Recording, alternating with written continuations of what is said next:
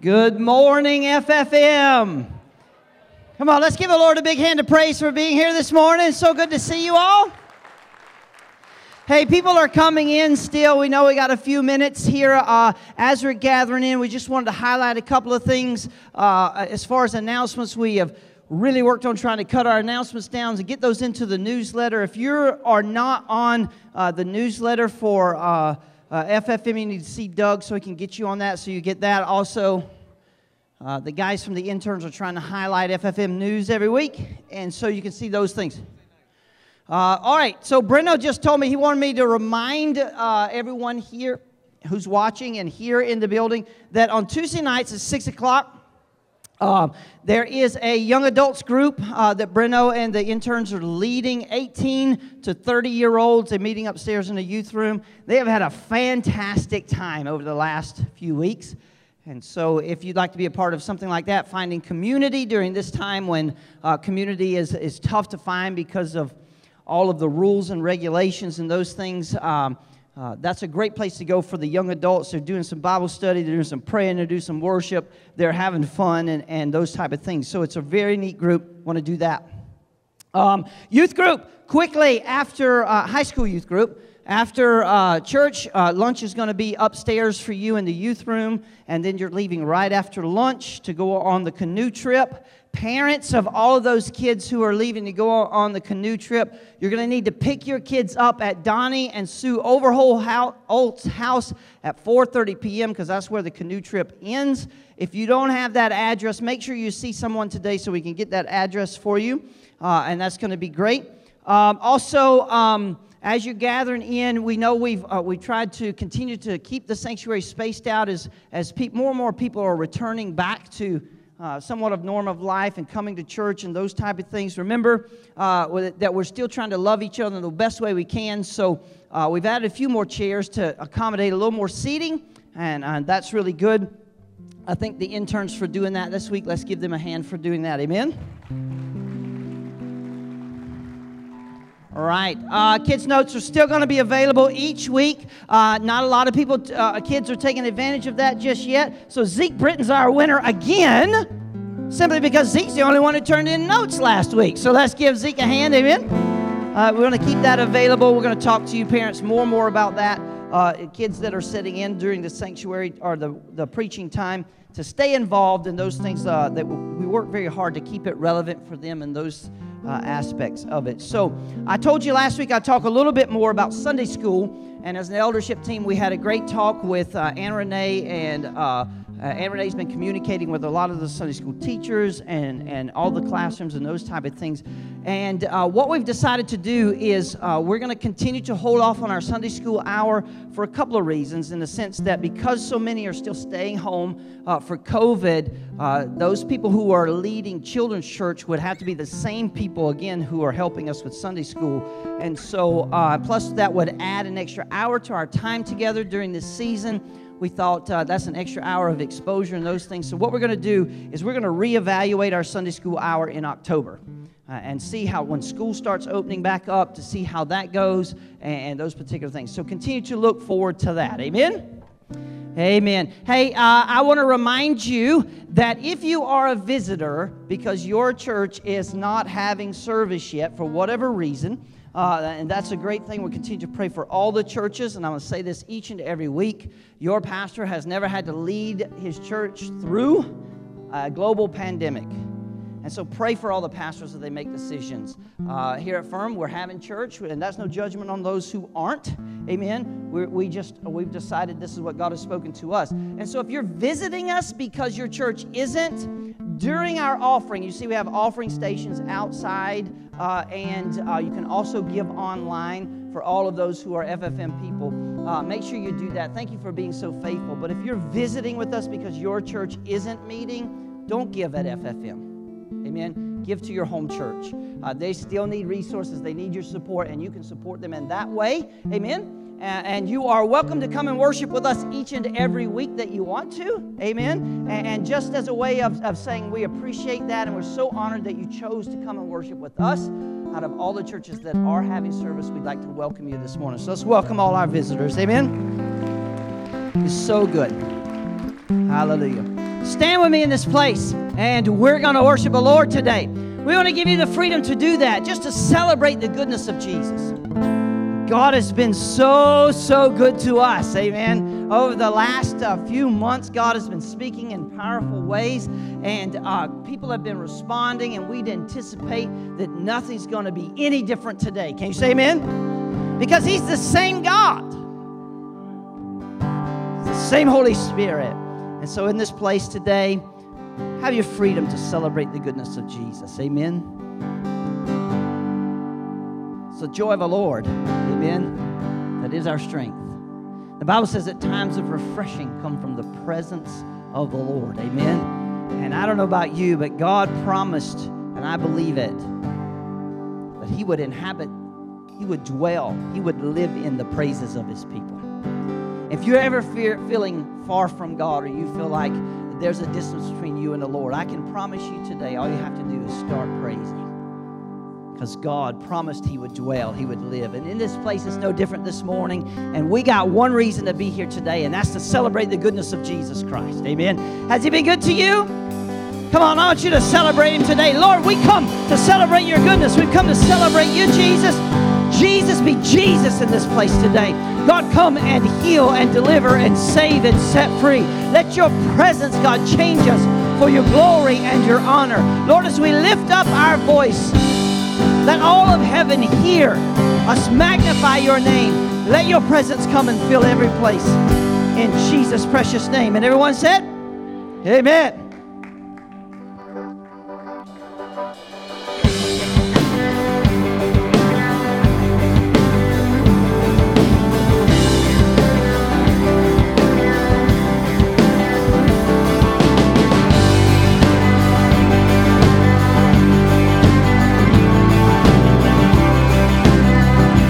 Let praise be a weapon that silences the enemy.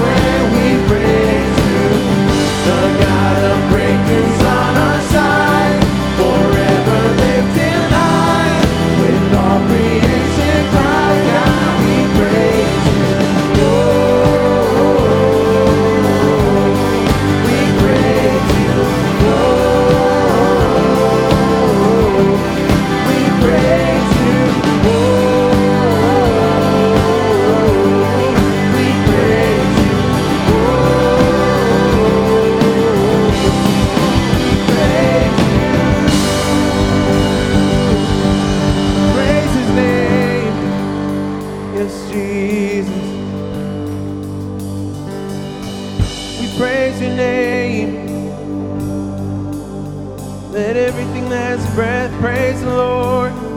We praise your name. Just sing out your own song to your Father this morning. You have the freedom to do that here. We praise your name. We praise your name. Yes, Jesus. I can't hold back my praise. I gotta let it out. I can't hold back my praise. I gotta let it out. I can't hold back my praise. I gotta let it out. I can't hold back. Come on, lift up your voice. I gotta let it out. I can't hold back my praise. I gotta let it out. I can't hold back my praise.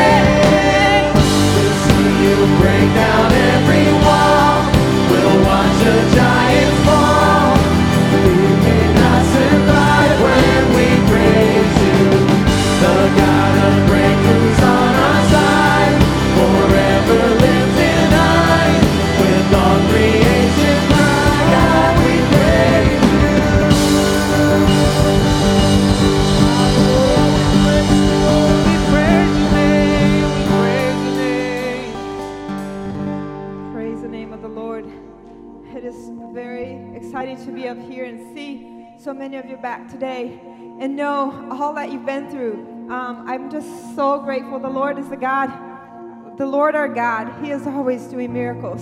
We see miracles right here. Amen. Amen. Praise God for Landon is here today. There's so many of us have gone through so many things, and the Lord has been with us. He walks with us. So how can we hold back? Right? How can we hold back? The Lord is with us. He said, I will send you the Holy Spirit. The person of the Holy Spirit is a gift from God, just like Jesus is. And he said in Joel, and on the last days, I would pour out my, my spirit on all people. Can you say, all people? That's you. That's me. That's all of us. More than, than ever, we need the Holy Spirit, the person of the Holy Spirit dwelling strongly inside of us, because it says that the Word of God says that Holy Spirit will teach us the way we should go. Do we need help today, church? We need help. We live in the unknown. In the middle of the unknown, every day, every minute. We don't know, but we know the one who knows. Are you excited about that? I'm so excited. We know the one who knows, the Holy Spirit. And he said, I will come and I will pour out my spirit on all people. And so today when we pray this next song, it's a prayer. Just empty yourself of who you are and allow the Holy Spirit to fill you up. The Holy Spirit can only fill an empty vessel. And as we empty ourselves, he can fill us up. Are you ready? Ready to pray with me? All right. And in my bones are about to move. I feel it in the wind, you're about to ride it. You said that you would pour your spirit out. Said that you would fall in sons and daughters. So come, oh come, Holy Spirit move in us.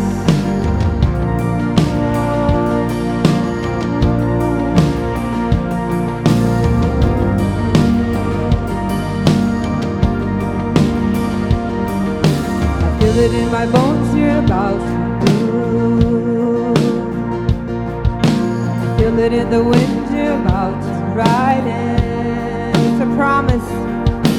You said that you would pour your spirit out.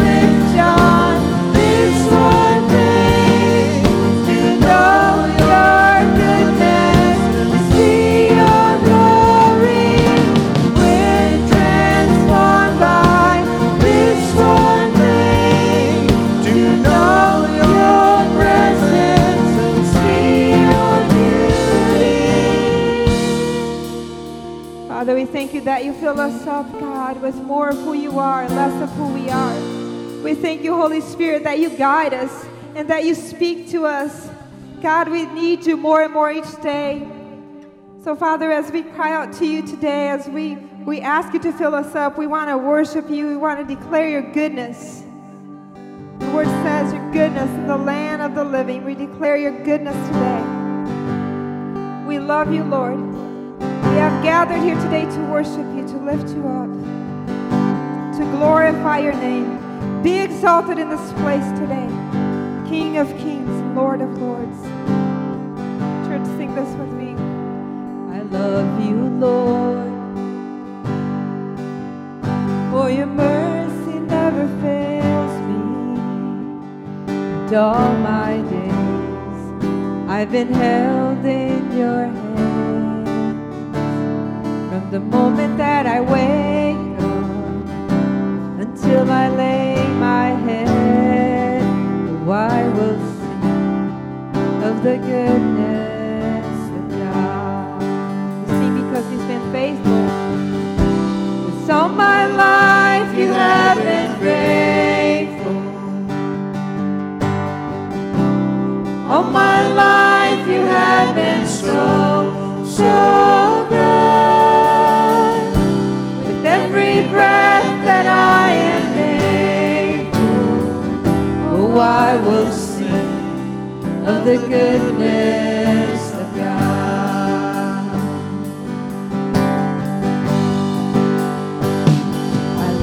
Your voice, you have led me through the fire, in darkest night, you are close like no other. I've known you as a father, I've known you as a friend, and I have lived in the goodness.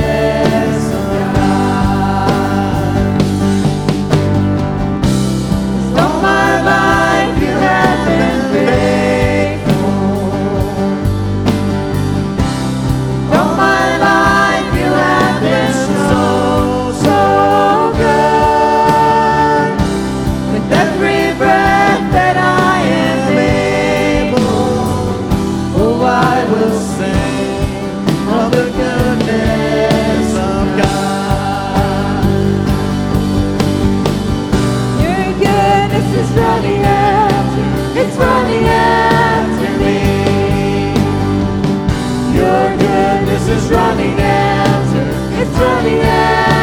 me. With my life laid down, surrendered now, I give you everything.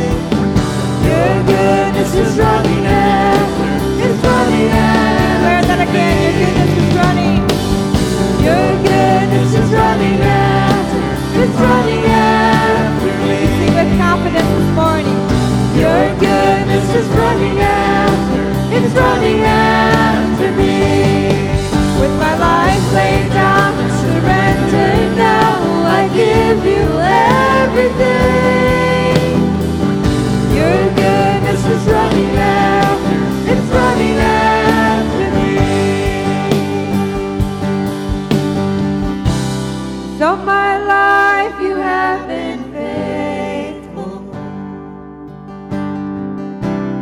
All my life you have been so, so good.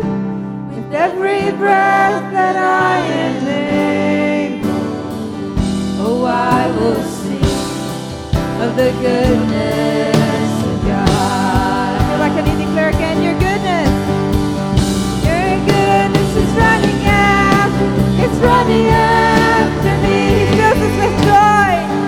Your goodness. It's running after, it's running after me. With my life laid down and surrendered now, I give you everything. Your goodness is running after, it's running after me. One more time, you didn't believe that today. Your goodness is running after, it's running after me. Every morning, every afternoon, every evening. It's running after, it's running after me. With my life laid down, surrendered now, I give you everything. Your goodness is running after, it's running after me. One more time, all my life. All my life you have been faithful. So my life, you have been so, so good. And with every breath that I am able, oh, I will sing of the goodness of God. Oh, I will sing of the goodness of God. Oh, I will sing of the goodness of God. If you are good, good, oh, you are good, good, oh.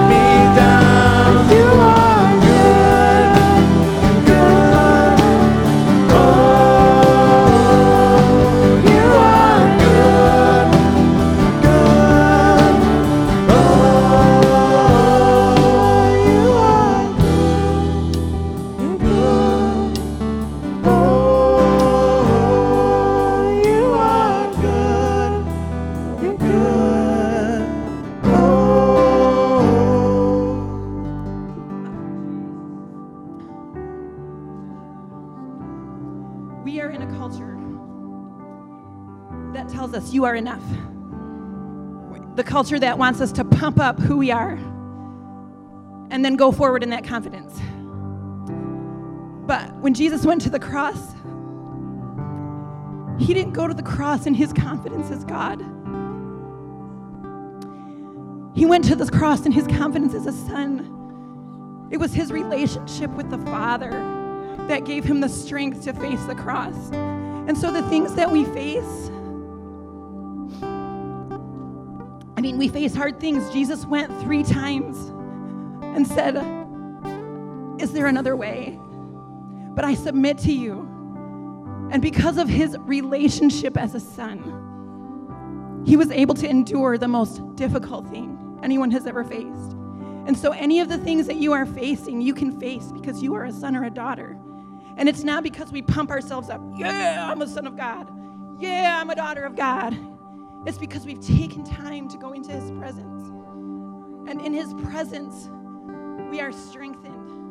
We are given courage. We're given perspective.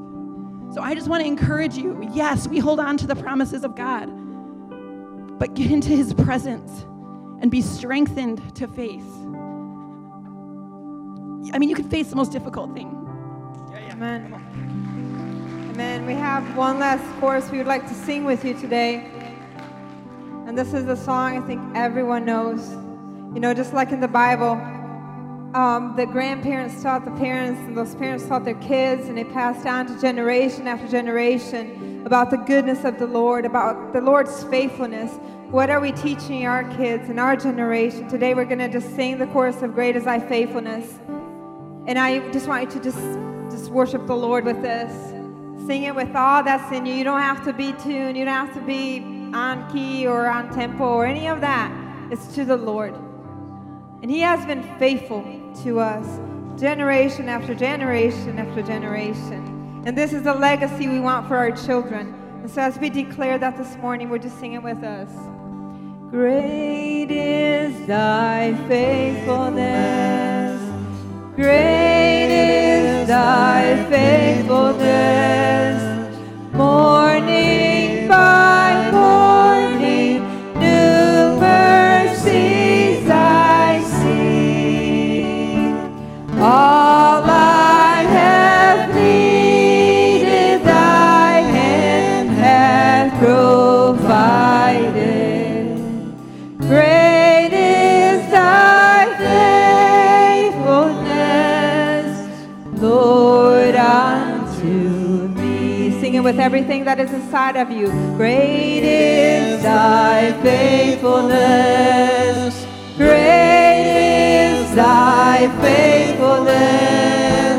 Morning by morning, new mercies I see. All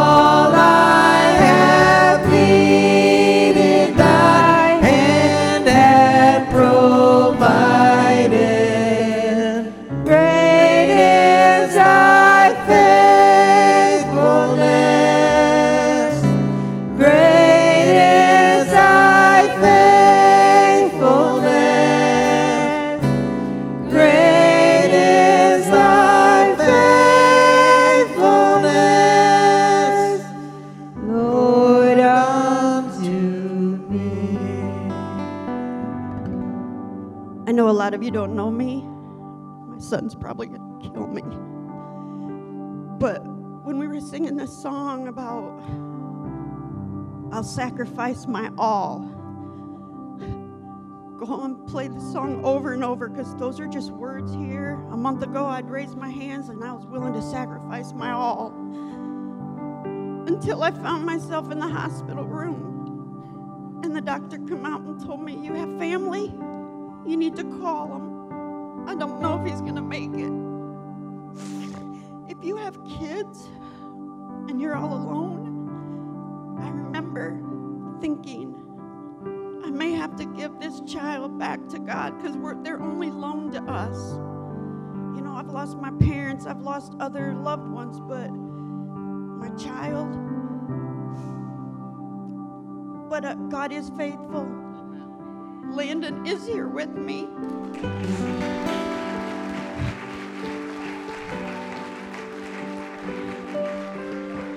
But I'm only sharing that with you because when Christ sacrificed his son, my oldest Tyler, I'm like, can you imagine when he cried out to Father God? Like uh, she said, is there another way? Could you imagine? Give, I, I don't know. I don't want to give my son. Think of all of us, what we do every day. We sin and God still. Would you give your child? Because he gave. And when the tube came out of my son, I told the nurse, I said, I just want to hear him say, Mama, I love you. Help me. And that's what God, that's what Christ did. He was like, Father, help me. And unless you've ever been in that position, but please take my words and know, when you say I want to sacrifice my everything, God might just hold you to it. Great is thy faithfulness. Great is thy faithfulness. Morning by morning, new mercies I see. All I have needed, thy hand hath provided. Great one more time with no music. Come on, let's sing it. Great is thy faithfulness. Great is thy faithfulness. Morning by morning, new mercies I see. All I have needed thy provided. Great is thy faithfulness. Great is thy faithfulness. Great is thy faithfulness. Lord, give the Lord a hand of praise for his faithfulness. Dear Jesus, we love you. Thank you in this place for your faithfulness, God. Hallelujah. Come on, celebrate the goodness of our Lord. Has he been faithful? Hallelujah. Amen. You may be seated. So good to be in the house of the Lord, and we'll dismiss now for our Children's Church Hour and everything that happens during that time. Uh, as we're dismissing, again, if you are a visitor with us this morning, we want to welcome you. Come on, let's welcome all our visitors, right? It's uh, great to see you this morning. Thank you for coming. And again, I want to encourage all of Firm Foundation Ministries and I- any of those, uh, any, any anybody who's watching, um, if you are a believer in Jesus Christ and God has given you an uh, amazing home church, wherever that may be, I encourage you to continue to pray for the churchers during this time. God has given us a moment, and I'm going to talk about that a little bit here. Uh, in our sermon today, but we want to pray for all our pastors, all our uh, leadership teams, all our churches in this county. God has given us a county of faith and um, an incredible uh, journey uh, and a place to live out that journey with Him in, in such an encouraging spot. And there are a lot of great ministries in our area. And so we want to encourage you to pray for all the churches, not just ours. uh, but all of them as God continues to do what he does inside of them. Uh, salvations is what we're praying for. It's that season. Amen.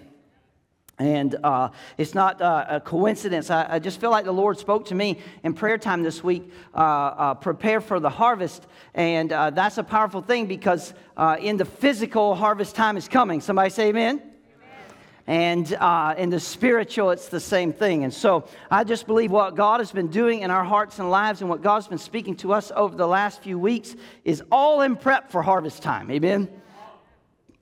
And so if you have, if you've not been on that journey with us, uh, I'll encourage you to, to go back on the website and YouTube and find those messages and listen to them. And um, it, it's it's a, an incredible thing. I want you to prepare, especially for the next few weeks, as uh, the guys are going to keep ministering. Next week here, uh, Brenno is going to be preaching next Sunday morning. Come on, let's give God praise.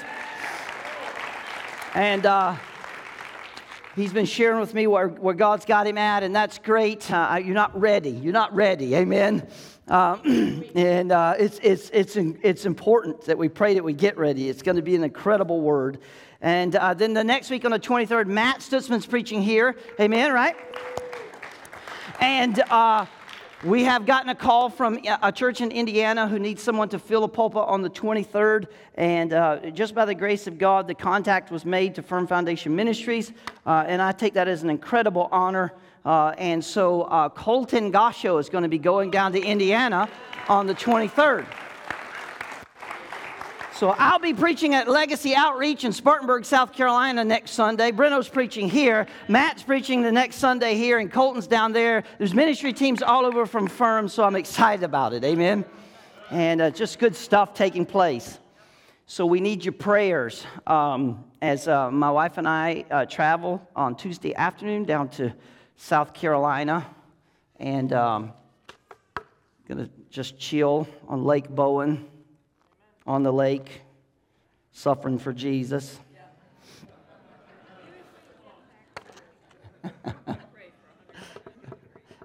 Usually, August is Impact of Hope Week in South Carolina, and September is Impact of Hope here in Michigan. But because of COVID, those events aren't happening. But we have to book our place a year in advance. And so we already had our reservations for the Airbnb house and uh, on the lake and the pontoon boat for the week and all that. They didn't cancel that, so we thought, why not? Amen. Got some vacation time, might as well go and chill. So, uh, very good. Turn me in your Bibles to Genesis chapter twenty-five. I'm I I am I'm excited, uh, you know, to to be here this morning. I'm incredibly encouraged uh, about the the miracles that God have been doing over and over, and all the stories where God is responding to the messages and how God's moving. Uh, yes, the Brumbaughs are here today. Landon's here. Let's give God another praise for that. Um, Lisa and I know exactly what they went through, same scenarios with uh, T C all those years ago, and, and uh, we just prayed, God, the faithfulness you had for us, I know you'll be faithful for uh, Landon, and uh, man, uh, God has just been good, so continue to pray and cover that miracle for them, amen, and uh, just, just watch what God will do. Genesis chapter twenty-five, watch this now, red alert. Every time I see that, I, I think uh, I, y- y'all have to forgive me. I'm a Trekkie, so I, I'm a Trek fan, Star Trek fan, and um, and uh, there's four, four or five of us here, right? Um, I like this ship, amen. That's a reference to one of the newer ones, but anyway, um, I, I want to talk to you about. Re- everybody say red alert. Red alert. I, I just, there's a warning. That means pause. That means pay attention. That means take your post. That means get ready. Red alert. Pay attention. Watch this now. I, I, I want to show you something that maybe maybe you've never seen before in the scripture. Maybe you have, but God, let God bring new revelation to you. Start verse nineteen. And this is the genealogy of Isaac, Abraham's son. Abraham begot Isaac. Isaac was forty years old when he took Rebekah as his wife, the daughter of Bethuel, the Syrian of Padan Aram, the sister of Laban, the Syrian. Now Isaac pleaded with the Lord for his wife because she was barren. Everybody say, hmm. And the Lord granted his plea. Boy, I... I would that more husbands would pray for their wife. Maybe I have a trick Bible. It, it said Isaac prayed for his wife. Maybe yours don't say that. And when he prayed for his wife, the Bible says the Lord answered. And that answer was a blessing. Come on, somebody. You know, husbands, the Bible says that if you, I, I got scripture for it, if you mistreat your wife, God doesn't even hear your prayer. That's, that's in there. Boy, if I had a men's meeting, I'd wear it out. I got it. I got other things to talk about. The Lord granted his plea, and Rebekah, his wife, conceived. But the children struggled together within her, and she said, wait a minute, wait a minute, wait a minute. If, if I'm good, if everything's well, if I'm finally healed, if I'm strong enough to have baby, uh, baby, why do I feel this way? Everybody say, I feel strange. So she went to inquire of the Lord. And the Lord said to her, two nations are in your womb, two peoples, peoples. So ba- God sees babies in the womb as peoples. I, I got something else to talk about today. Two nations are in your womb. Two peoples shall be separated from your body. One people shall be stronger than the other. And the older, everybody say older? Older, older shall serve the younger. Everybody say younger? Younger. So when her days were fulfilled, she gave a birth. Indeed, there were twins in her womb. And the first came out red. He was red. And he was like a hairy garment all over. So they called his name Esau. Afterwards, his brother came out, and his hand took hold of Esau's heel, and his name was called Jacob. And Isaac was sixty years old when she bore them. So the boys grew. Esau was a skillful hunter and a man of the field, but Jacob was a mild man dwelling in tents. And Isaac loved Esau because he loved his game. But Rebekah loved Jacob, and Jacob cooked a stew. And Esau came in from the field and was weary. And Esau said to Jacob, please feed me with some of that red. Everybody say red. Red, red stew, for I'm weary. Therefore, his name was called Edom. Did you ever notice? Did you ever pay attention that Jacob's not the only brother who God changed his name? Everybody say, hmm. It's good. Y'all are... Jacob said, sell me your birthright as of this day. And Esau said, look, I'm about to die. So what is this birthright to me? And Jacob said, swear to me as of this day. So he swore to him, and he sold him. He sold his birthright to Jacob. And Jacob gave Esau bread and stew and lentils, and he ate and drank and arose and went his way. Thus Esau despised his birthright. So Father, bless the reading of the word to the hearing of our ear and the blessing of our heart in Jesus' name. And everybody said... Amen. Let's go to work. Come on. Let's go to work. I don't know what you came to do today, but I, I came to hear from the Lord. God and I have been having this conversation. And for about six weeks, I've been letting you in on it. God's been speaking to me about grasping the moment. I said, God's been speaking to me about grasping the moment. See, the sentiment of twenty twenty is let's just get it over with.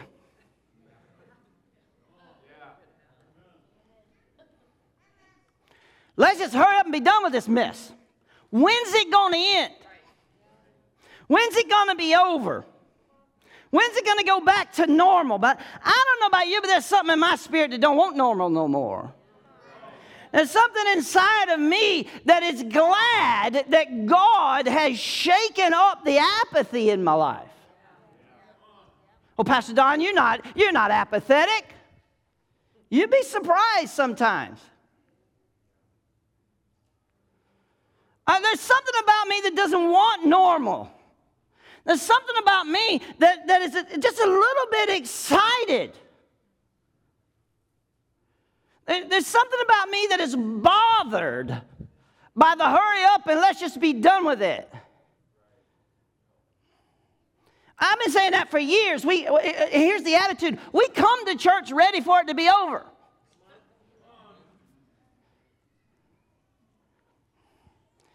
God's been speaking to me, and I've been trying to share it with you. There is something not to be missed here. Come on, church, there's something not to be missed here. In this struggle, there's something to grasp a hold of, something that'll take hold of that'll change everything. That, that, that if we miss this something, if we fail to grasp this something, I really believe we risk everything.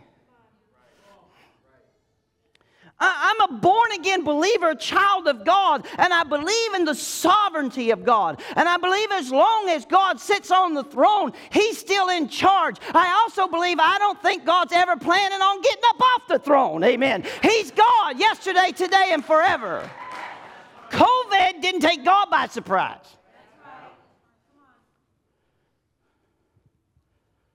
All this mess that's happening in the world right now didn't take God by surprise. What did you think Jesus meant when he said, "While you live in this world, you shall have tribulation"? But see, we're a Western world church, and we've never, ever, ever experienced persecution. I'm sorry about your luck. And I've been learning that, and as God's been speaking to me, maybe you've been learning it too, that whenever God gets ready to do something, he starts with one person. He starts with a person, Abram. Y'all don't, y'all forgot that sermon already. And, and the truth of the matter is, we as a people, we always struggle because change, we feel like change, we, we, we feel like change never happens. We we always struggle because, man, when's it going to change? When is when is it not going to be like this? When's the struggle going to be over? When when am I when am I going to get off the struggle bus? Tired of riding this thing. The wheels on the bus go round it. Come on, church. I mean, you just go from you just go from one stop to the next. The wheels keep going. You don't ever get to get off. You ever feel like you never get to get off? You, you ever look around and go, how come they got to get off and I got to stay on? How come this is their stop? How come the bus always misses my stop? Now I got to go all the way around. Come on, y'all not listening to me. You've been there.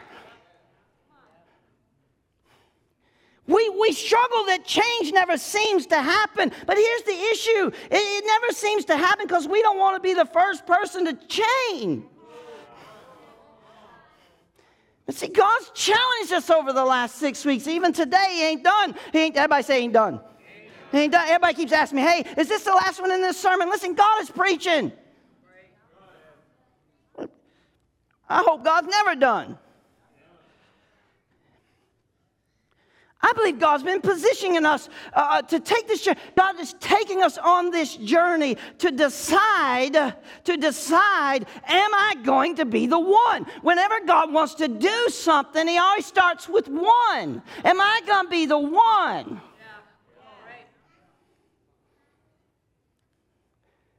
There's just something in my spirit that's not okay with being born and dying and ne- leaving no sign that I was ever here.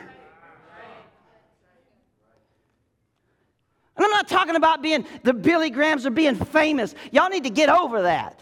Because these, I mean, God has used infamy to his glory in some part. But most of these fam- famous people, they just, they all, they need Jesus. There's something not right in the head. I'm talking about making a difference in the world, especially this ministry, as God set us out in the beginning in nineteen ninety-six to be the people of God in the community, to impact the community. And I would struggle. I would struggle with the thought that if Firm Foundation Ministries closed its door today, I would struggle. I would, I would be, I mean, it would upset me. Would the community even notice?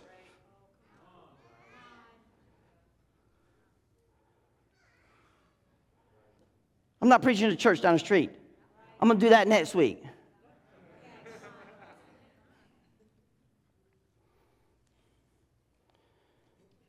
How can, how can I claim to be a child of the living God, not recognize my significance. Let me, let me, let me prove my point to you. You've been living in hell. I said it. Because you've been living it. So don't get all violated. You, you've been living in hell because you're trading your significance for short-term reward. I can preach that because I was there. We trade significance for short-term reward. Listen, church, let me, let Pastor Don make you a guarantee. I'm not the prophet in the room. There's plenty of, of prophetic anointings that are greater than me when it comes to the prophetic part of it. But I, I'm going to prophesy to you right now. You can write this down. You can treat, matter of fact, I'm going to treat it when I'm done. The only lasting benefit to short-term reward is pain.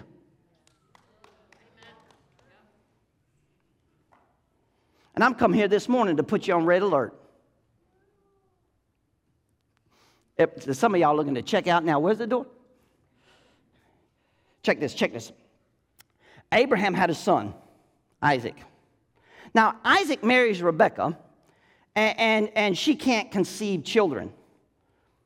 Everybody say, hmm. Funny, Isaac's mom had the same problem. Funny. Isaac came from a barren womb and ends up marrying a barren womb. I'm going to leave you with something to chew on. So they pray. The Bible says that her husband actually was the one who did the praying about this particular issue. And God blessed his prayer, blessed his wife, and she gets pregnant. But it's strange. It's strange. It's not right. It's weird. Something strange is going on inside of her, verse twenty-two. She doesn't, she, she doesn't understand it. She's like, wait a minute. If I'm finally healthy enough, if God has healed my womb to be pregnant, then if everything is fine, why do I feel strange? You see, you see, you see, lately, lately, it's strange.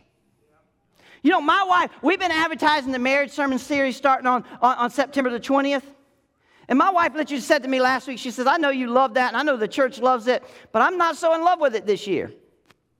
And I'm like, why? And she says, because I don't think you can keep preaching like you've been preaching about marriage, like God's been, and I'm not ready for that to be done. Hello, somebody. And I said, you need to start praying that this would be a marriage sermon series like they ain't never heard. Right. There we go. Huh. Strange. It's weird. What's, what's going on? You've been asking God. Something strange is going on inside you. You've been wrestling. You've been asking God, God, why is all this inner turmoil happening in my life? God, can you just let me have a day of peace? And God says, because there's two people inside of you. I said, there's two people inside of you. There's two people inside of you. There's two distinct people inside of you sharing the same space. And listen to me, that's okay when those two people agree. But lately there's been a stirring. You've been experiencing what Rebekah was experiencing. Those two people are now, they got different personalities. They got different attitudes, and they've been wrestling inside of you, and you don't feel, you're like, I don't feel like I normally do when I go to church. I don't feel like I normally do when the preaching's happening. I don't feel like I normally do when there's an altar call. I don't feel like I normally do when worship starts to happen. I don't feel like I normally do when I'm praying, like something's stirring inside. It's strange. It ain't like it used to be. I'm not, I used to be comfortable in church. I'm not so comfortable anymore. What's happening inside? You got to understand there is a war that's happening inside of you because there is a future. Now, I said it last week. I'm going to say it again this week, and I put it up here so you don't forget it. What God has planned for you is beyond what you had planned for yourself. Verse twenty-three says, nations, nations, nations. See, Rebekah's just trying to understand this moment in her life. She's just trying to figure out this moment, this, this, this strange struggle right now. But God is looking beyond that moment. And while she's praying about babies, God is seeing people. While she's praying about babies, God is seeing nations. You see, you're spending a lot of time right now praying, praying about a circumstance or a happenstance or an issue or a situation. And while you're thinking about that, God is saying, you ain't got no idea what I'm thinking. Yeah. This is why you're confused. This is why you're struggling. You've been praying about the present, and God's been trying to answer your prayers uh, with your future. You've been praying, God, get me out of this. And God is saying, I got to take you through this to get that to come out of you.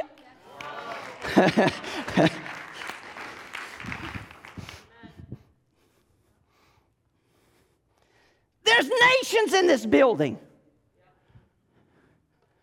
I may be the only crazy one here to believe it. That's all right. I've been crazy before.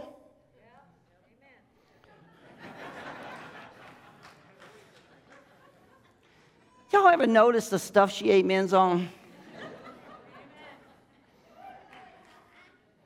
You ever wake up tired? You ever, you ever wake up tired?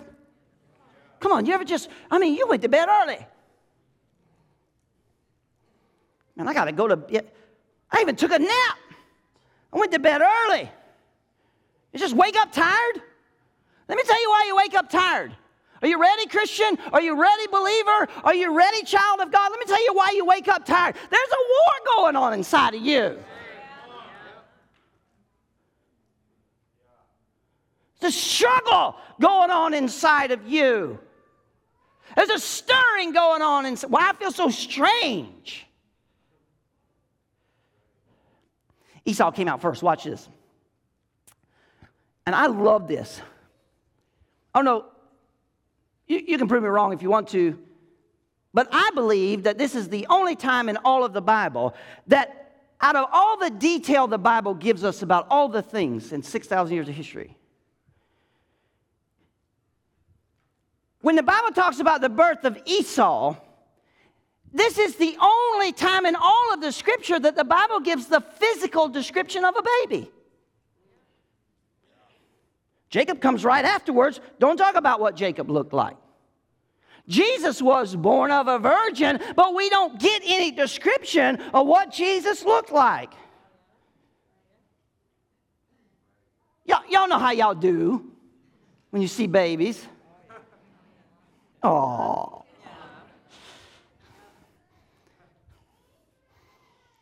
Y'all know how you do. I go in and look at look at that. I, I, y'all doing it. That's the ugliest thing you've ever seen in your life. They're wrinkled and chubby and stuff is all kind of like there, you know. And you look at babies, and sometimes when I don't know what to say, I just say, Lord, have mercy. Now, y'all trying to figure out what I said when I looked at your baby. Don't worry about it. I'm just kidding. Listen, I ain't gonna lie to y'all. They, my, this is my mom told this to my wife. My birth mom told this to my wife. I said, Mom, why would you ever tell that woman that? She gonna never let me leave that down.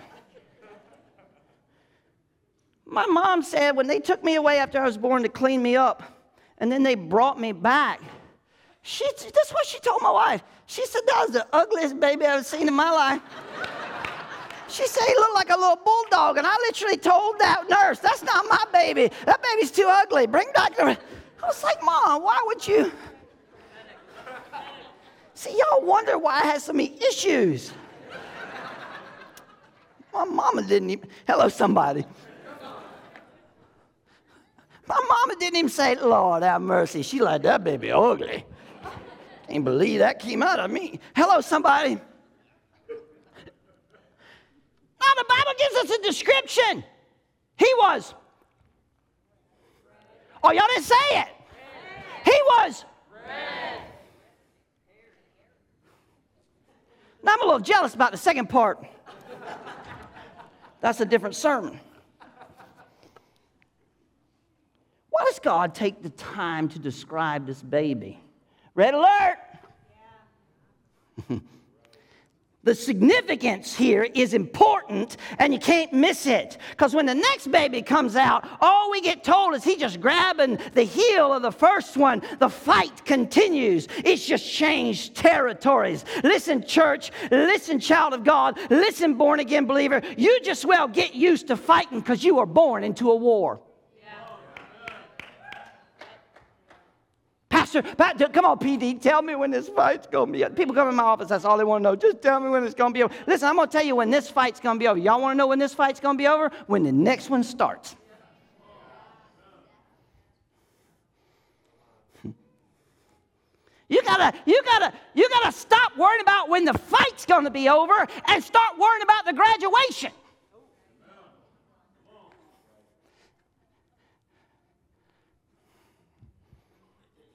These boys are fighting in the womb. Why, why do I feel they're fighting in the womb? And when they're being born from that world to this world, they're still fighting.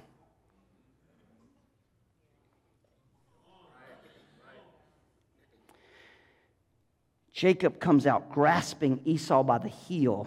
He's still fighting for his rightful place. Where are you going? Where, where you, where you think? Hold, wait a minute. I'll tell you something this morning. I want you to hear me and hear me well. There's something. There's something. No, no, no. There are some things that are for you, but you're going to have to fight for it. There's some things God wants to give you, but you got to fight for it. Because you got an evil twin who's trying to sabotage what God has for you. You got to fight. You, you don't understand this morning. You've been feeling strange because you got an evil twin. Hello, somebody who's trying to sabotage everything God has for you, and you got to fight. And if you're going to get what you believe is yours, you better grasp this moment. Why would I live and die and not get what God has for me? Yeah, right.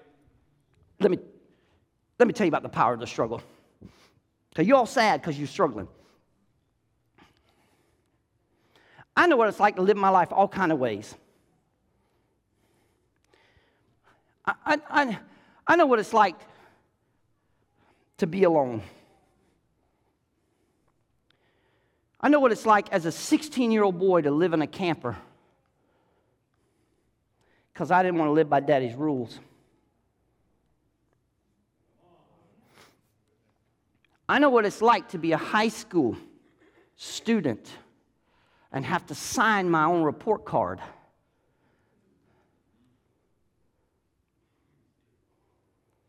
Because I live in, in a camper all by myself. Because my daddy put me out because I wouldn't live by the rules. Not you, Pastor Don.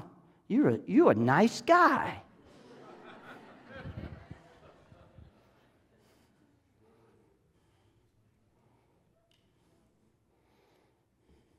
I know what it's like to be addicted. You can imagine what life is like for a sixteen-year-old who's got no accountability. Y'all don't, y'all don't know. Parents, you, you think you're struggling with a sixteen-year-old that lived it. Y'all know. I know what it's like because of making those decisions as a young man with no accountability. I know what it's like to be angry. I know what it's like to work forty hours a week and only bring home eighty bucks in my paycheck because I had to pay for some of those. And the government was garnished. Hello, some. I know what it's like to buy a gallon of milk, a loaf of bread, and some potted meat. And that was my groceries.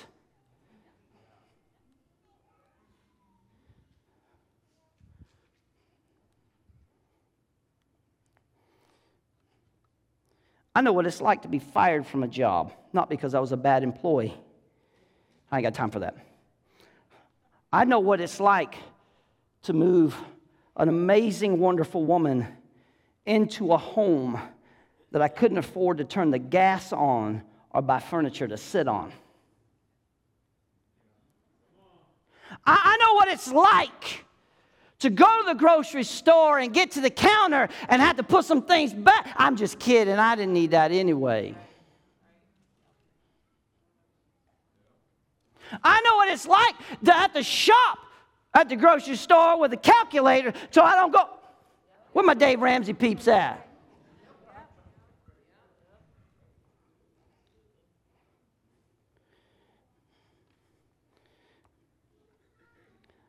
I know what it's like to love your daughter so much.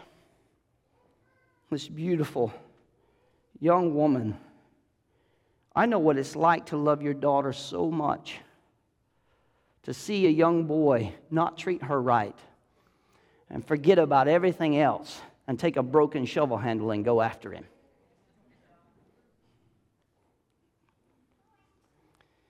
And I was saved. And the police officer who showed up to arrest me, the only reason I didn't get arrested because me and him went to the police academy together. We graduated together, and he was like, "Don, you're a pastor."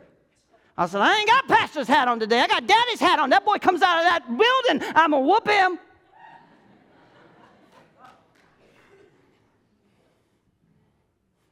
That's my wife.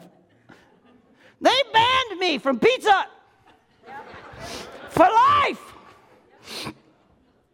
And if it wasn't for Justin Gintz, we went to Florida. He went in there and talked to that lady. I, and, and Justin Gintz and Donnie Overholt got me unbanned from Pizza Hut in Shipley, Florida. They sure did. Went in there and took a picture with the manager and everything. It's been a long time. I still have that broken shovel handle. And my daughter still reminds her husband to this day, "My daddy still got his stick."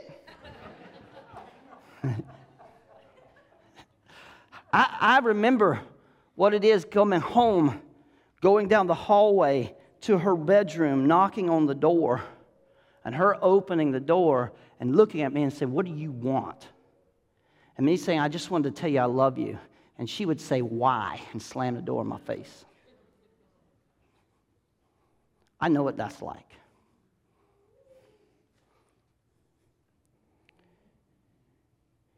I know what it's like to have your only son leave you.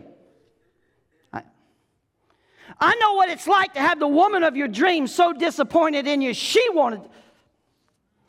I know what it's like to pastor a church when you got to go pick up the members and drop them back off after church just so you have somebody show up for church. I know what that's like. I know what it's like to preach your heart out and people reject you so much that one Sunday morning in Florida, only three people showed up to church, and two of them was my wife and my daughter who didn't even like me.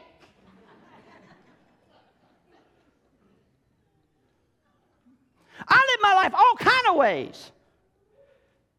And through it all, I kept fighting. And I told myself, I said, "Self, if I ever get up on my feet, if I ever stand up straight, self, once you get there, if once it's all over with, once this fight is over with, self, once you get up on your feet and you can stand up straight again and hold your head up high, all my troubles are going to be over." I lied to me.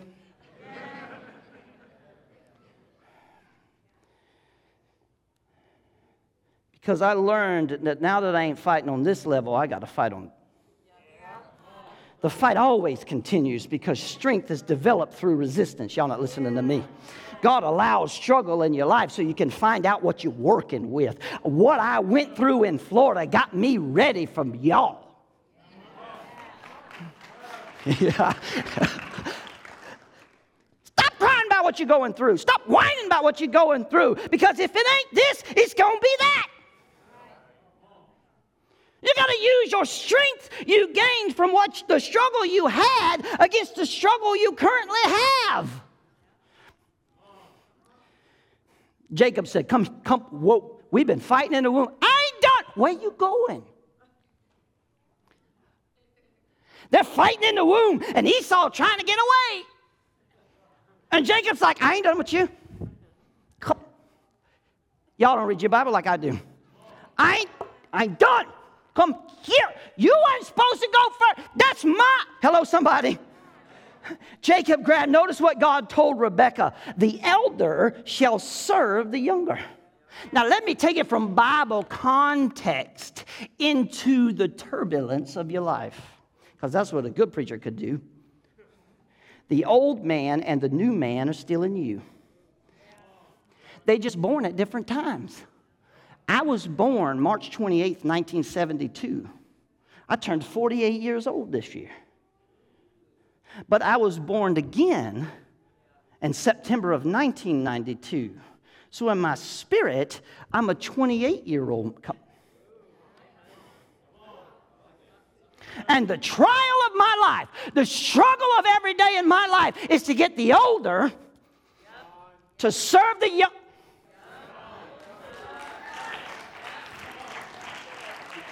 The flesh. There's a war. Everything was all right when those two were in agreement. They ain't been in agreement for about, come on somebody. They ain't been in agreement for a little while. Why? I feel strange. What's going on inside of here? The trial of my life is to get the older to serve the younger. The struggle is getting the old me to serve the new me. And it's a fight. See, this moment right now, some somebody in here needs to grasp a hold of this. You just got a revelation about what's been really going on in your life. You thought it was about this or about that. You thought it was about something else. You thought it was about what somebody did to you five hundred years ago. You...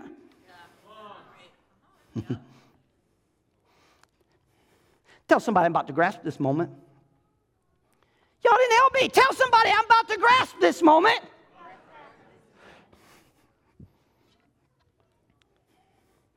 This moment in this place, I want to rebuke every devil who told you your yesterday was your best day. The devil is a lie. The devil is a lie. I said the devil is a lie. This is your moment. Here's how I know I'm about to go through a moment. Here's how I know I'm about to have a moment. When I'm about to have a moment, I always have an attack. Some kind of struggle breaks out in my life. It's a sign that I'm about to give birth. It, you see, a struggle is always a distraction from what God's trying to do. Mm-hmm, mm-hmm. See, the enemy wants me to be so distracted with the struggle that I miss the moment. And, and God said, the older will serve the younger. Your flesh, the old man, shall serve the spirit man. You won't get this until you make your flesh serve your spirit. You, you won't get it. Your flesh, your pride, your lust, your selfishness has to come under subjection, because the elder, God has declared, will serve the younger. Do you really think you're going to grasp the moment without a struggle? Come in my office and go, and Pastor Don, I just got to be me. I just got to be me. People need to chill. I just, I got to be me. You don't get to be you. You don't get to do you, boo. You better do him.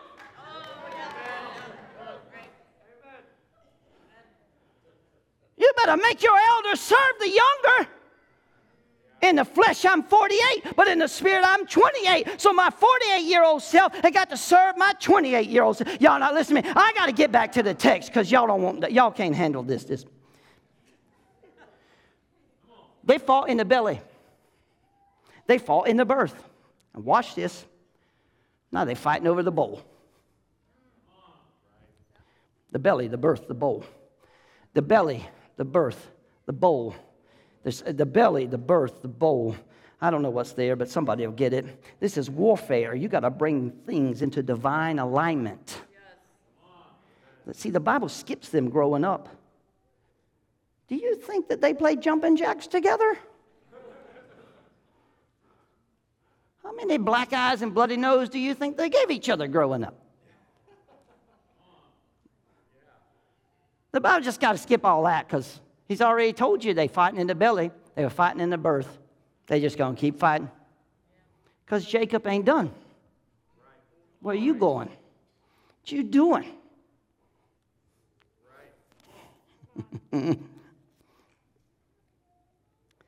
Jacob's a mama's boy. Daddy didn't like him.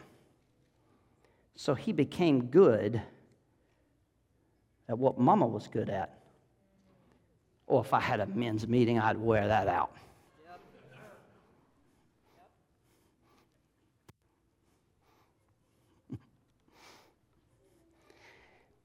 Brenno, am I right or wrong? The anointing you respect is the anointing you receive.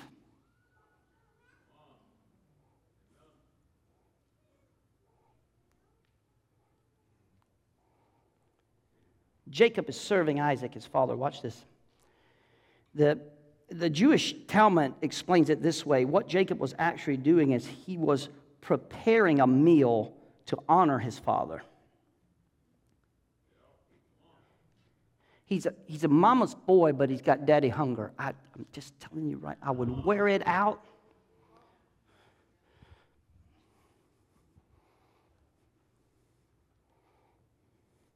I don't know about you. My whole life I have lived just to hear my daddy say he's proud. My earthly father. You're like, wait a minute. Yeah. Even in those moments. Because the wrestling was real.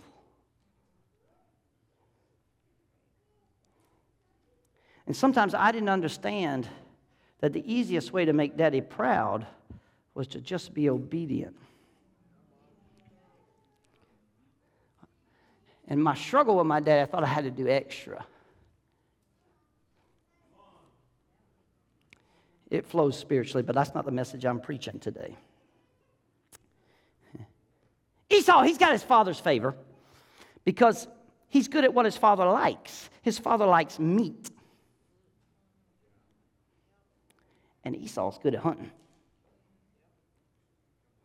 He has his father's favor, but he's not supposed to. You see, Isaac picked Esau, but God picked Jacob. Y'all didn't get happy right there. Let me, let me tell you why I get happy right there, right? Because I know what it's like to not be the one everyone is expecting.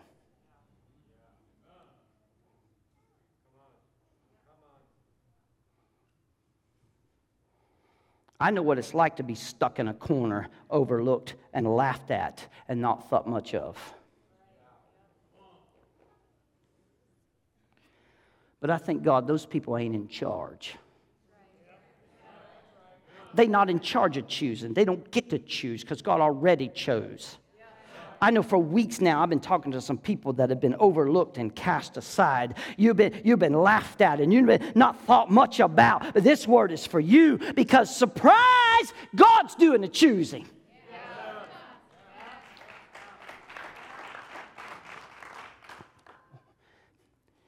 Why are we talking about choosing? Let me. Is it all right if I talk to y'all about the power of choice? The young people listen to me. The power of choice. Watch this. Esau comes into the house hungry. This man is a great hunter. This man has got no problem hunting. This man who, who if he didn't kill something today, he, he'll get something tomorrow because he's good at it. He comes, he comes in after a long day, and, and, and he comes in hungry. Watch this. He comes, right? His flesh is hungry. His flesh, the flesh is always hungry. There is a reason in the book of Hebrews that the New Testament uses Esau as a representation of fornication and lust because the flesh is hungry.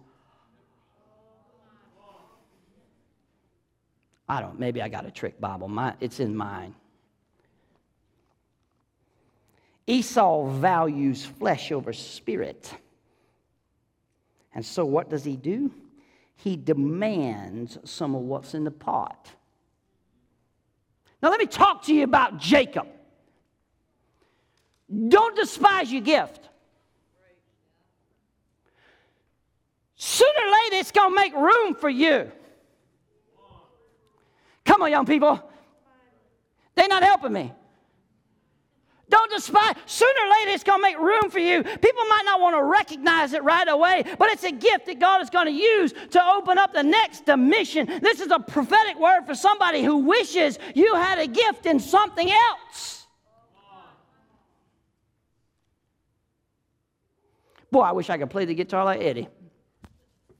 Wish I was my gift. Yeah. I wish I could play the drums and sing at the same time. Like Brenno. It's that Phil Collins anointing. That must be what it is, right? Y'all younger people have no idea what I'm talking about. Genesis, y'all have no idea. Yeah, right? Like Genesis and Phil Collins, the drum, that y'all, I'm going to move on. I'm forty-eight.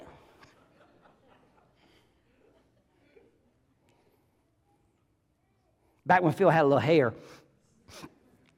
Now me and Phil got the same anointing. You, you better listen to me. God's going to take the gift he gave you, and it's going to make room for you. Right now, it may look like all you doing is cooking soup.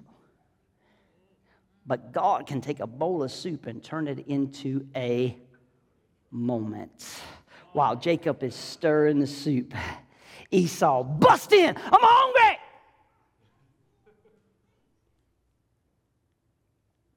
And Jacob says, oh, you know I can cook.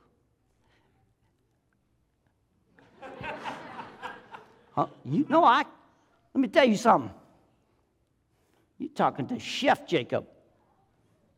Come on. You know I can cook. Come in here talking about you hungry.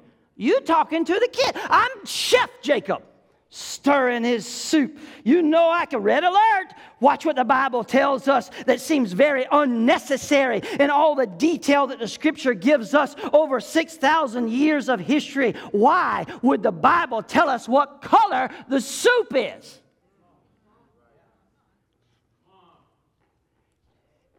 Red alert. He cooking. He cooking brown soup. He could have been cooking. Yeah, he ain't cooking pea soup, green soup.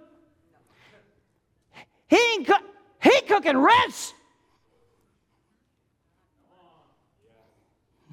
Red man wants red soup. I said, red man wants red soup. Red man wants red soup. Why? Because man values what he is. Flesh always values flesh. I'm preaching good today. Y'all not even. Y'all, flesh always. See, red alert. You, you will never be any greater than your choices.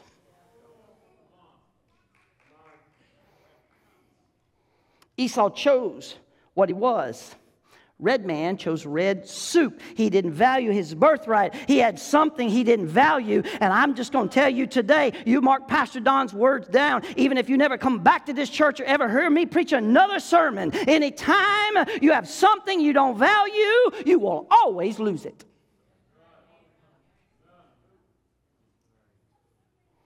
Now, we can say amen and go home right there, but I got more to talk about. How many people in this room right now know what it is to grieve over the fact that you lost something that you now know the value of, but you didn't appreciate at the moment? If life is a result of choices, in order to change choices, we got to change what we value. Listen, Esau was hungry. He was not starving. Hunger don't last. I remember a couple of years ago at the marriage sermon series, I went on a thirty-day fast. Longest fast I've ever been on in my life. And I remember about day twelve or thirteen or fourteen, I wasn't hungry anymore at all. No hunger pains.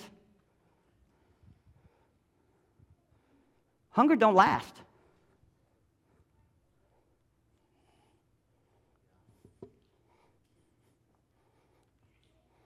The Bible didn't say he was starving.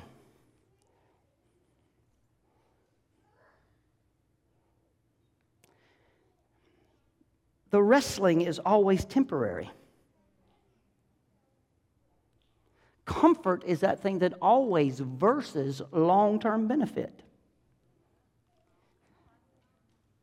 You, you, you know why we live this life and we die and never make an impact in this world? Because we live our life trying to get to our funeral comfortable.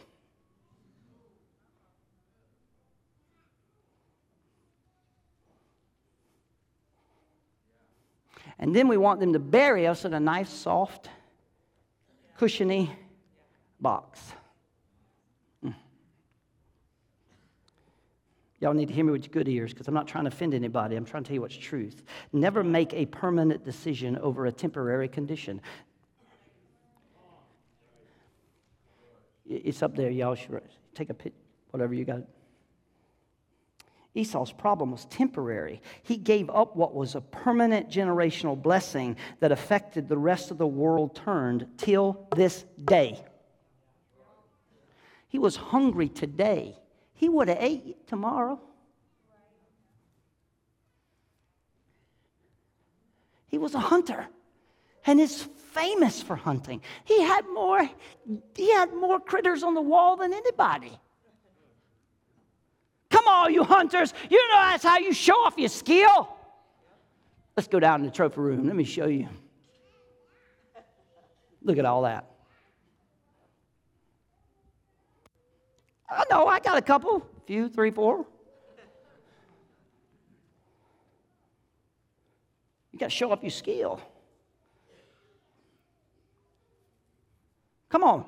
I got, I got those two turkey fans on the wall right next to each other because I shot both those turkeys in the head with one bullet. Right there on the wall. I call them Pete and Repeat because they were behind the tree. I couldn't see them, and the big one kept sticking his head out to gobble, and I tried to time that thing. And just as he stuck his head out to gobble and I pulled the trigger, the second one stuck his head out to gobble too, and I nailed them both right in the head. Flop, flop, flop. You ain't allowed but one. Josh Wire stood up and said, dude, you're not a double. And I'm like, dude, I'm going to jail. He said, I wouldn't have believed it if I couldn't see it. Here's my tag. So we had to use Josh's tag. And they on the wall. Because I got skill. Time in those things. Just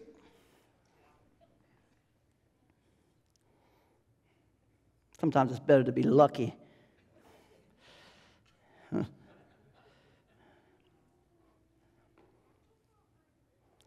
Hunger wasn't going to last. If you value something, you'll suffer for it. If you value something, you'll wait for it. If you endure something, you'll wait for it. If you sacrifice something, you'll wait for it. Let me tell every young lady who's listening here that's not married, don't you be listening to no guy talking about, I love you. If he values you, he'll honor you before the Lord.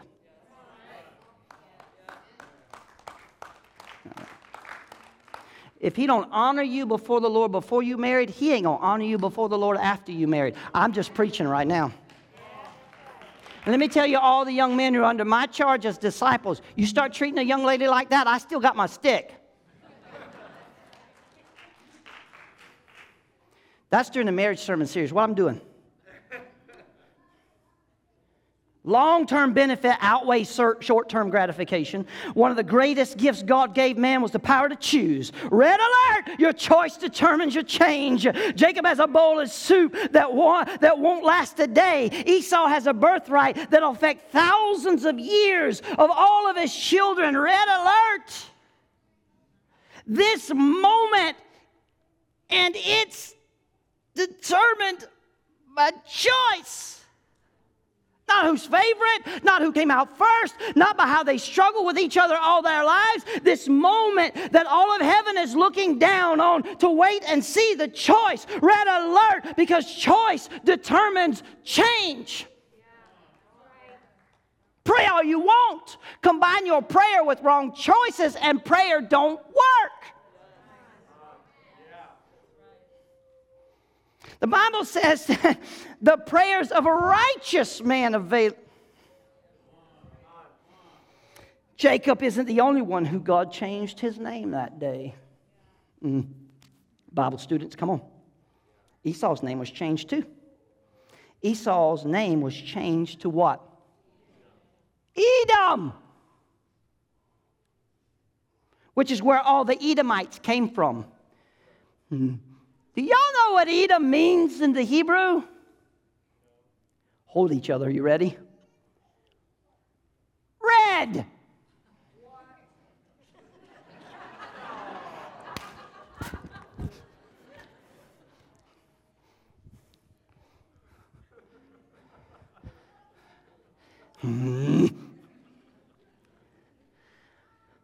Wait, I thought it happened at birth, but it didn't.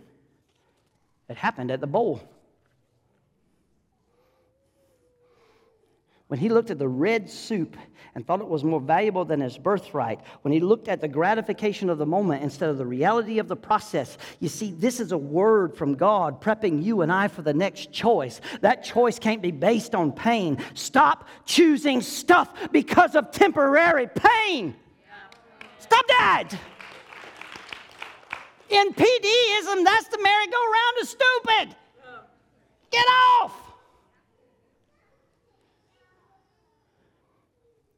A choice is coming, and you have to be strong enough to go long enough in the pain for a greater vision of what God wants to do in your life. I said a choice is coming, and you have to be strong enough to go long enough to endure the pain for a greater vision of what God wants to do in your life. Esau's choice, Esau's choice changed his name. Esau's choice changed his children. How, how, how, how did God introduce himself to Moses? Hey, Moses, I'm the God of Abraham, Isaac, and... Hold up. What? If Esau had made a different choice, God would have introduced himself to Moses as the God of Abraham, Isaac, and...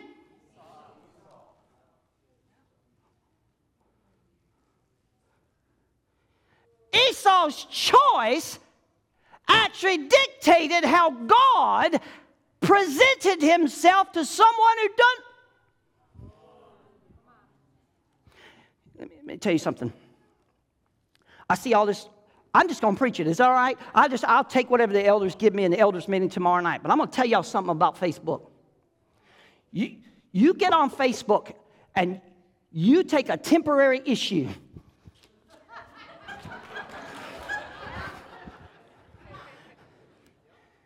And you ruin your witness. Yep. Yep. Yep. I got no time for it. I, if you are so educated that you ruin your witness, your education is nothing to me. Because that introduces God to the... And you up there fussing about what? I've had enough. I have, I have had enough of immaturity. I've had enough. That wasn't in my sermon, and I need to do something else because I feel my heart rate.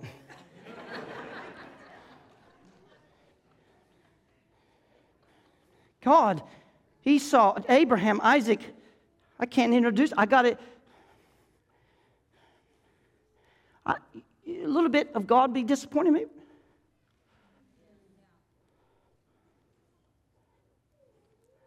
Had he not made this choice, his children would have been the heads of the tribes of Israel. For a bowl of soup, the Bible teaches us that he spent the rest of his life trying to get that birthright back, that even at the end of his life, he was bringing hordes of gold just to buy the right to be buried with his. He's the only man in the scripture that the Bible says repentance didn't work.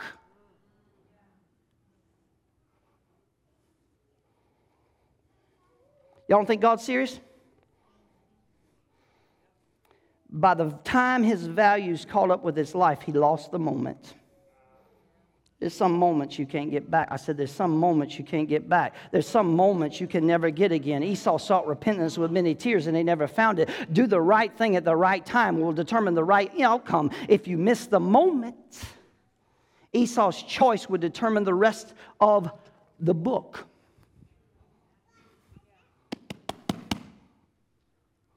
How much different, Bible students, would First, Second Chronicles and First and Second Kings look if Esau had made a different choice?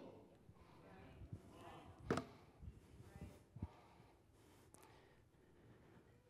couple theologians sitting among us, am I all right?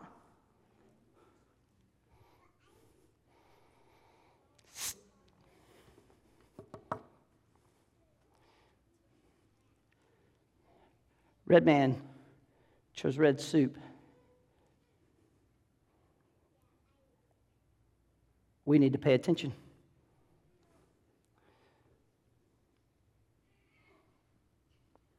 Amy, are you playing? Come on, come on, worship team, come on.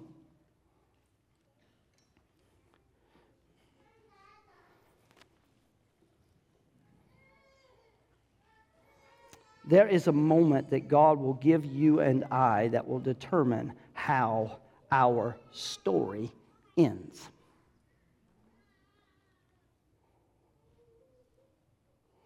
Who would have thought that after all of Jacob's fighting, he would win the battle with a bowl of soup? All these years you've been fighting. Come on, stand to your feet. Mm. I, I just feel something of the Lord right here. All these years you've been fighting. Now you've come to understand what God wants to use your gift to win the battle. And maybe you came to this place this morning broken and tired. And maybe you're, you're that person who says, why? Why try any more? It is what it is. No, it ain't. Red alert.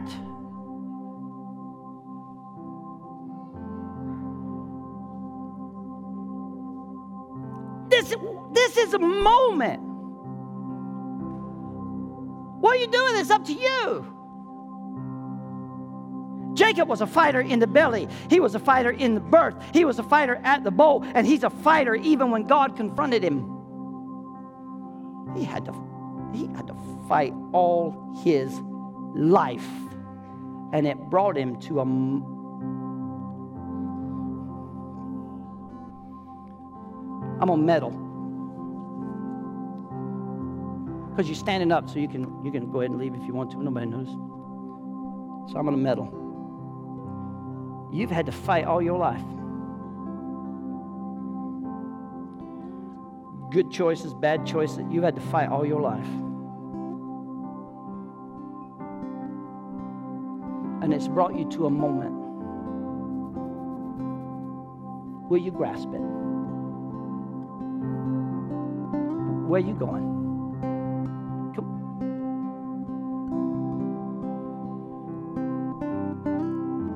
I'm gonna make you. I'm gonna. And the ch- and uh, the chance of violating your your righteous Bible studiness. Jacob didn't get there because he was holy. You see, Esau's name got changed to Edom um, because of who he was, and so God said, "Well, if that's gonna who you be, then we might as well let everybody know who you are." Jacob's name got changed from cheater, usurper, scoundrel, to Prince of God.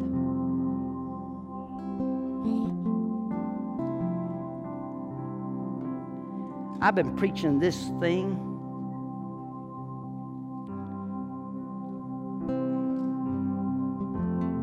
to a bunch of people over the last seven weeks.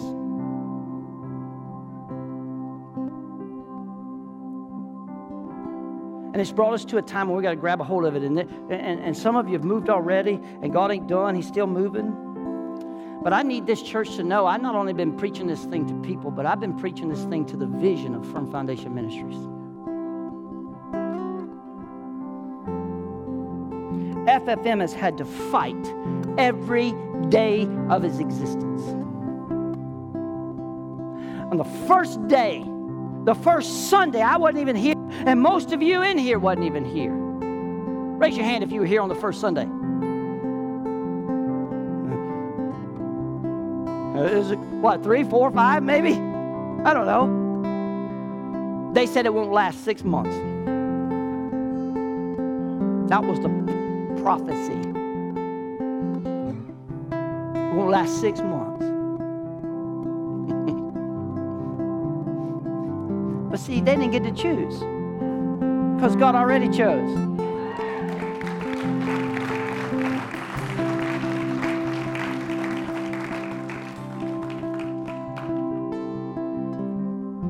had to fight every day. Every of us had to fight every day of our existence. We had to fight every day of our existence. We've had modern day prophets and apostles stand up and say, God's going to close the doors over there.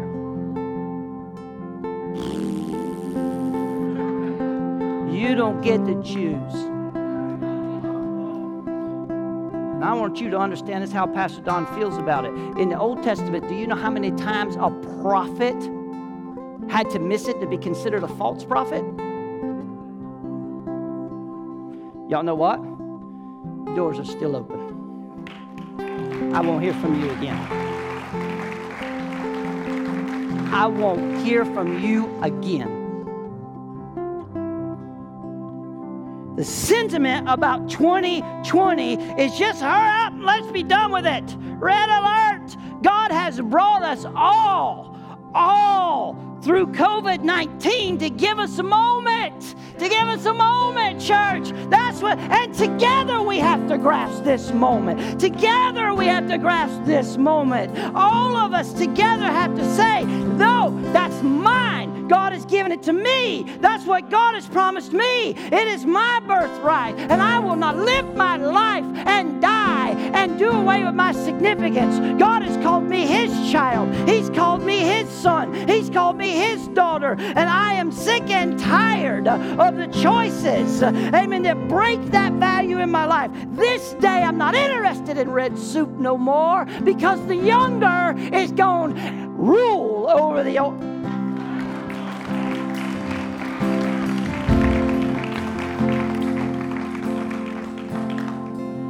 Y'all need to get ready, because church ain't going to look like what y'all think it's going to look like, because there's a bunch of young folk in here that's liable to start preaching and prophesying to all of us.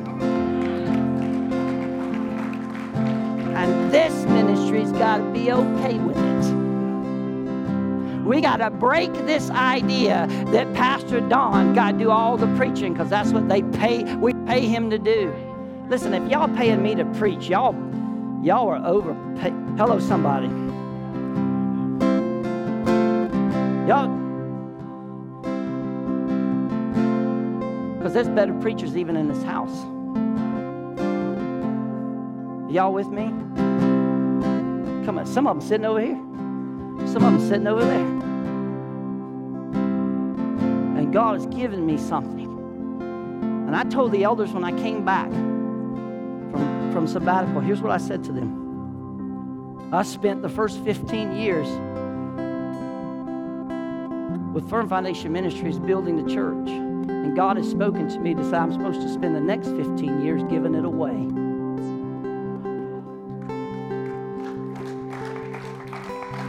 I ain't going nowhere.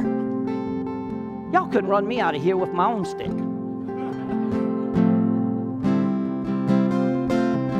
Let me tell you something. There's generations that are coming. There's nations. Come on, church. There's people that are coming inside of us, right? And we just got to birth them and let them go. Amen. We got to birth them and let them be. I tell the elders all the time, we need to get out of their way. We need to get out of their way. Y'all need to get ready. Red alert. Don't be in a hurry. Just grab a hold of a moment. Can I pray with you? And if God has been speaking to you and you want to come to this altar, it's open. Listen, it's it's absolutely, there's plenty of sanitizer up here. Just come and, hello somebody. The sanitizer's our new anointing oil. Hello, look at, in the name of Jesus, I consecrate this for the use of God's glory and His honor. Amen. There you go. Set aside now. You can come to the altar if God is talking to you about a moment. Father, in the name of Jesus, right now, God, thank you for a word. And Lord, we receive it this morning that the older has to serve the younger, Lord. That the older has to serve the younger, Lord. This moment, God, we just want to step right out, God, and we want to grab a hold of this moment. Forgive us, God, for the times we've let it go by. Forgive us, God, when we have chose the temporary, God, to and allowed that to extinguish the future, Lord. No longer, God, help us to be a people, Lord, who, who press in for what you have for us, God. Lord, nations don't develop overnight, God. They develop with purpose, Lord, and intent. And inside of Firm Foundation Ministries right now, inside of the hearts and lives that are here, inside of the hearts and lives that are listening, inside of the churches in this area, God, there are people, there are nations, God, that you want to birth. And God, just because COVID has come, God, just because, uh, Lord, unrest has come among people, God, Lord, doesn't mean that your plan has changed. You still plan uh, people, God. You still plan nations, God. You still plan, God. This moment, we choose that plan in Jesus' name. We choose that plan in Jesus' name. We choose that plan in Jesus. If you want to come to the altar, come on. We got a little time here. Let's sing this song. Come on, let's sing this song. Hallelujah. Hallelujah.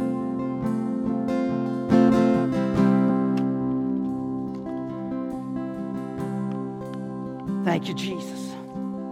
Holy Spirit, you are welcome. Comfort this place and fill the atmosphere. Your glory.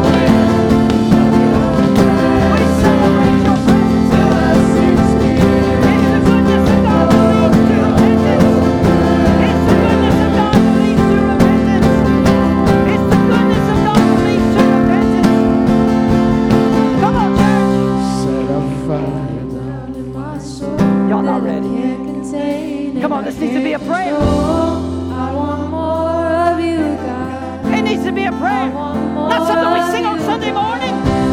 Set a fire down in my soul that I can't contain. If we're going to be a people of revival, I want more. We don't have to want more of God and less of us. I want more of you.